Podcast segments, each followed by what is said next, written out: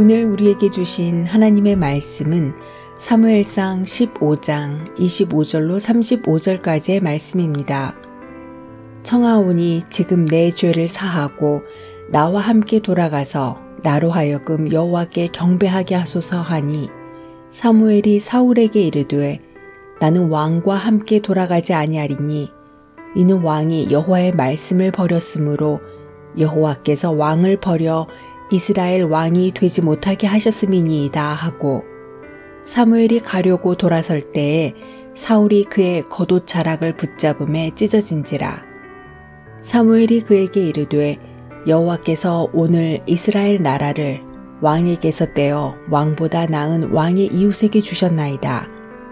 이스라엘의 지존자는 거짓이나 변개함이 없으시니 그는 사람이 아니시므로 결코 변개하지 않으심이니이다 하니 사울이 이르되 내가 범죄하였을지라도 이제 청하옵나니 내 백성의 장로들 앞과 이스라엘 앞에서 나를 높이사 나와 함께 돌아가서 내가 당신의 하나님 여호와께 경배하게 하소서 하더라.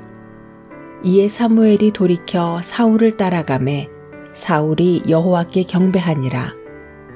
사무엘이 이르되 너희는 아말렉 사람의 왕 아각을 내게로 끌어오라 하였더니 아각이 즐거이 오며 이르되 진실로 사망의 괴로움이 지나도다 하니라. 사무엘이 이르되 내 칼이 여인들에게 자식이 없게 한 것 같이 여인 중 내 어미에게 자식이 없으리라 하고 그가 길갈에서 여호와 앞에서 아각을 찍어 쪼개니라. 이에 사무엘은 라마로 가고 사울은 사울 기부와 자기의 집으로 올라가니라. 사무엘이 죽는 날까지 사울을 다시 가서 보지 아니하였으니 이는 그가 사울을 위하여 슬퍼함이 없고 여호와께서는 사울을 이스라엘 왕으로 삼으신 것을 후회하셨더라. 아멘.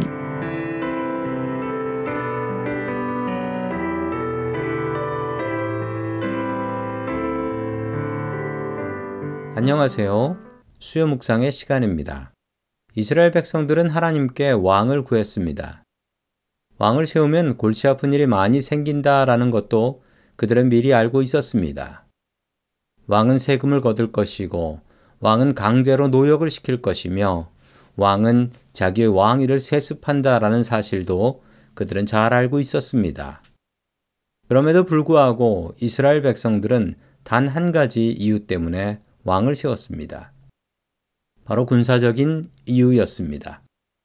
전쟁이 났을 때 군인들을 빨리 모아서 바로 전쟁할 수 있는 나라가 되어야 하며 그러기 위해선 왕이 필요하다라고 생각했습니다.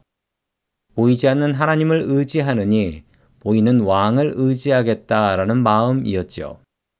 그런 면에서 사울은 정말 훌륭한 왕이었습니다. 사무엘상 14장 47절에 보면 사울 왕은 사방에 있는 적들과 전쟁을 했고 가는 곳마다 전쟁에서 이겼다라고 기록하고 있습니다. 백성들은 사울 왕을 잘 따랐고 많은 백성들은 사울 왕을 지지했습니다. 이러한 성공이 사울 왕을 교만하게 했습니다. 그 교만함 때문에 사울은 하나님을 무시하게 됩니다. 아말렉과 전쟁을 했고 큰 승리를 거두고 있었습니다. 하나님께서는 전리품들을 모두 없애라 라고 명령하셨지만 사울 왕은 없애지 않고 그 중에 귀한 것, 아까운 것들을 몰래 숨겨 놓았습니다. 어차피 사무엘에게만 안 걸리면 된다라고 생각했기 때문이지요. 하나님께서는 이런 사울의 모습에 진노하셨고 사무엘을 보내어 사울 왕을 책망하게 됩니다. 사무엘은 군인들이 보는 앞에서 왕을 책망했습니다. 사울 왕은 이런 와중에서도 오직 그의 눈은 자신의 군인과 백성을 향하고 있었습니다. 사무엘에게 망신을 당해서 체면을 구겼으니 사울 왕은 사무엘에게 가서 이렇게 이야기하지요. 백성들 앞에서 왕의 체면 좀 살려 주십시오. 라고 부탁합니다. 여기에 사울 왕의 문제점이 있습니다. 그는 하나님의 눈은 전혀 생각하지 않았습니다. 오직 사람의 눈만 생각하고 살았던 것이지요. 그에게는 믿음보다 체면이 더 중요했습니다. 하나님보다 백성들의 눈이 더욱더 소중했던 것입니다. 사울 왕은 이렇게 하나님께 버림을 받습니다. 성도 여러분, 우리가 성공할 때 교만을 조심하십시오. 하나님께서는 교만한 자를 용서하지 않으십니다. 성도 여러분, 사람의 눈만 의지하며 살지 마십시오. 불꽃 같은 눈으로 우리를 감찰하시는 하나님의 눈을 두려워하며 살 수 있기를 주의 이름으로 축원합니다.